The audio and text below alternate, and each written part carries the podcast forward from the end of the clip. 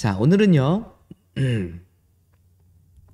어, 다윗, 어, 완전 범죄를 어, 한 것처럼 보이죠? 아무도 몰라 보입니다. 어, 하나님도 속일 수 있을 것 같이 생각하는 것 같습니다.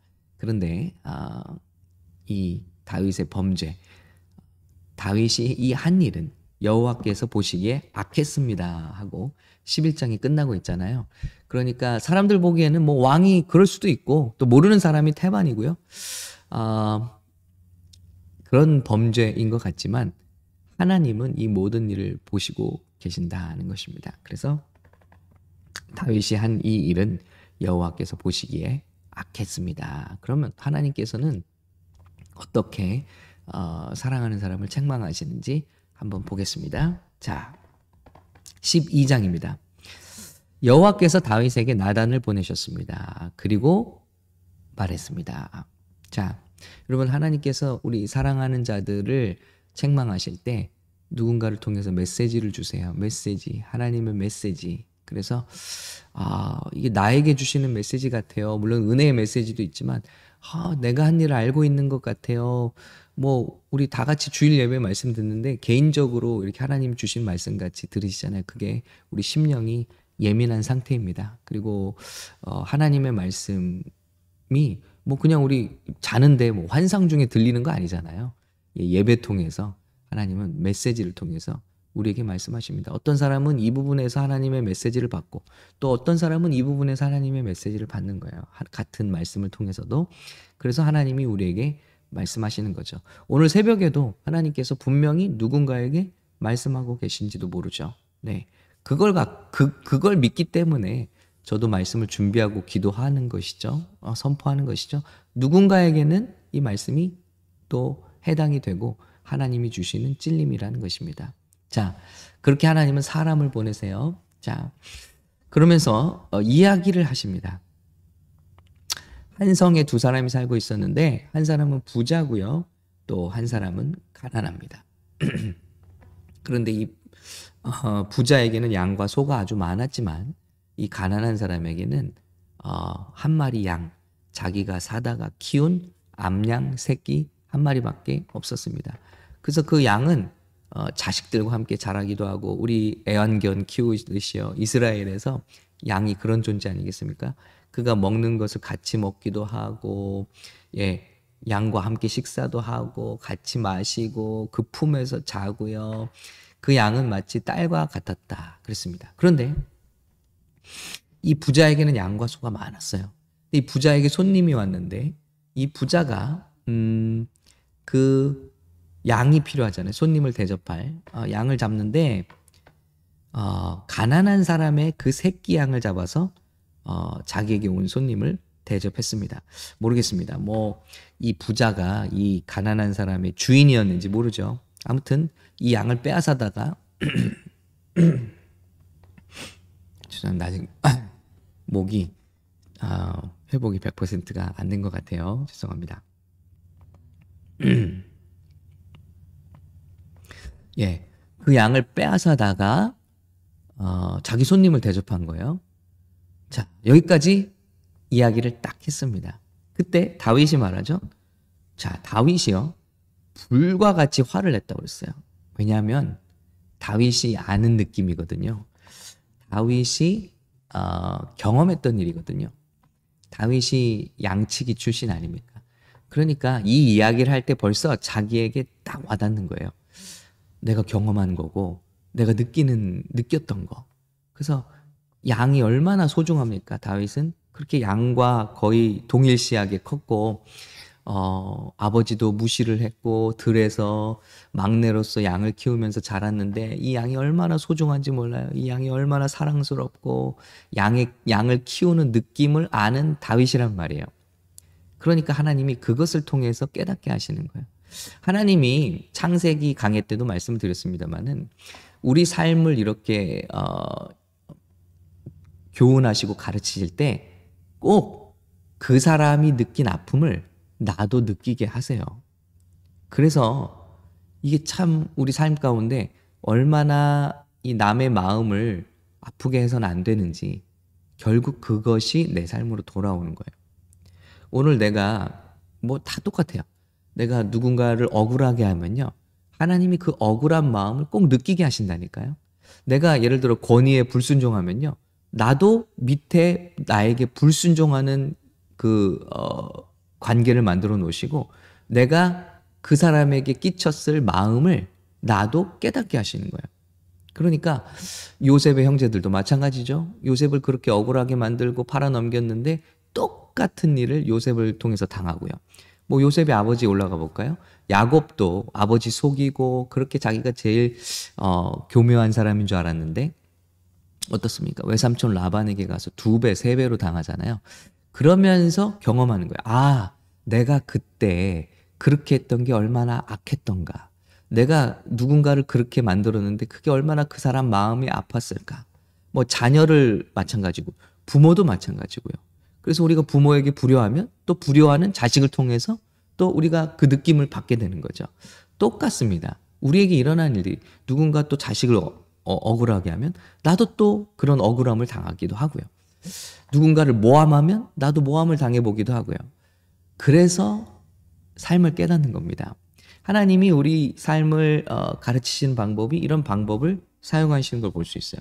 그래서 다윗이 자기가 양을 그렇게 키워봤는데 그 양을 그렇게 억울하게 빼앗겨 본 경험을 이야기하는 거예요. 그러니까 다윗이 어떻게 하죠? 불과 같이 화를 냈다 그랬어요. 이거 아는 거예요. 그리고 나단에게 말하죠.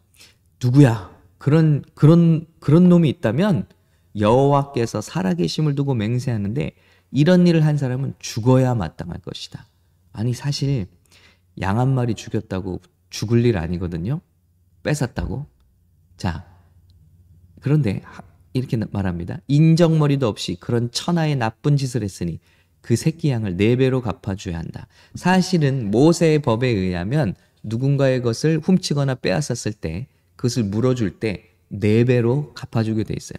그러니까 이렇게 하면 사실은 끝나는 거예요. 끝나는 이야기인데 다윗은 그 사람을 죽여야 된다고 하잖아요. 이 화가 여기 막 덮어지는 거예요. 여러분 아시겠죠? 왜 이렇게 흥분합니까? 사람은 누군가가 자기 안에 있는 죄를 남에게서 찾을 때 더 흥분하게 돼요. 예. 내 안에 교만이 있는 걸 알아요. 그리고 그게 너무 싫어요. 그런데 누군가에게서 내 안에 있는 교만의 모습을 찾게 되면 그걸 더 미워하는 거예요. 그리고 더 흥분하는 거예요. 내 안에 어떤 뭐 예를 들면 거짓이 있다. 이걸 잘 알아요. 그러면 위선됨이 있다. 그럼 누군가의 위선을 그렇게 참기 힘들어요. 아, 나는 위선하는 사람들이 제일 싫어. 하는 사람들 보면요. 그 안에 위선을 감추고 있는 거예요. 아, 나는 예를 들면 뭐, 뭐 주일 예배 빠지는 사람들을 이해할 수가 없어. 자기도 빠지고 싶은 마음이 좀 있는 거죠. 그런데 그걸 아무렇지도 않게 어, 빠지는 사람들을 보면서 흥분하는 거죠. 여러분 이런 모습이 우리에게 다 있다는 거예요. 그래서 우리 안에 있는 모습, 내가 미워하는 죄의 모습이 내 자녀에게서 보여질 때 부모님들은 더 화를 내죠. 그리고 그 자녀를 필요 이상으로 막 꾸짖기도 하고 그러죠. 이런 모습이 내 안에 있는 죄된 모습이 누군가에게서 찾아질 때 우리는 더 흥분하고 필요 이상의 화를 내고 그렇게 된다는 거예요. 그래서 여러분 한번 보시기 바랍니다. 저와 여러분이 좀 이런 것들에서 자유하게 되면요. 남들 그렇게 판단할 일도 없고 남들 뒷얘기할 일도 없고 그리고 남들이 죄를 짓는다고 해서 내가 막 그렇게 화를 낼 필요도 없거든요. 그런데 막 필요 이상으로 화를 내는 일들이 있습니다. 이게 바로 신드롬이에요. 어, 내 안에 죄가 있을 때 나타나는 증상이라는 것입니다. 심리학적으로도 아마 있을걸요. 이런 일들. 내 안에 있는 모습이 다른 사람에게 보여질 때 더 화를 내는 거. 불같이 화를 내는 거. 자, 사실 네 배로 갚아주면 끝인데 그런 나쁜 놈이 어디 있느냐? 죽어 마땅하다. 죽어 마땅하다. 예, 이게 다윗의 그런 지금 심리 상태입니다. 그러자 나단이 다윗에게 말했습니다. 왕이 바로 그 사람입니다. 이스라엘의 하나님 여호와께서 말씀하십니다. 내가 내게 기름 부어 이스라엘을 다스릴 왕으로 세웠고 너를 사울의 손에서 구해 주었다. 내가 내 주인의 집을 내게 주었고 내 주인의 아내들도 내 팔에 안겨, 주었다. 이스라엘과 유다의 집도 내게 주었다. 그리고 이 모든 것이 모자랐다면 더 많이 주었을 것이다. 그러니까 무언가 부족했으면 하나님께 구했으면 되는데 이거를 인간적으로 또 여러 가지 하나님의 사인이 오는데도 불구하고 잘못된 결정을 내리잖아요.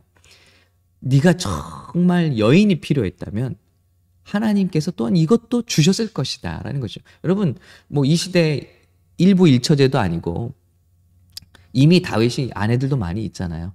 또 후궁들도 있고 또 원한다면 그가 합리적인 방법으로 그런 후궁들을 취하든지 할 수 있었을 거예요.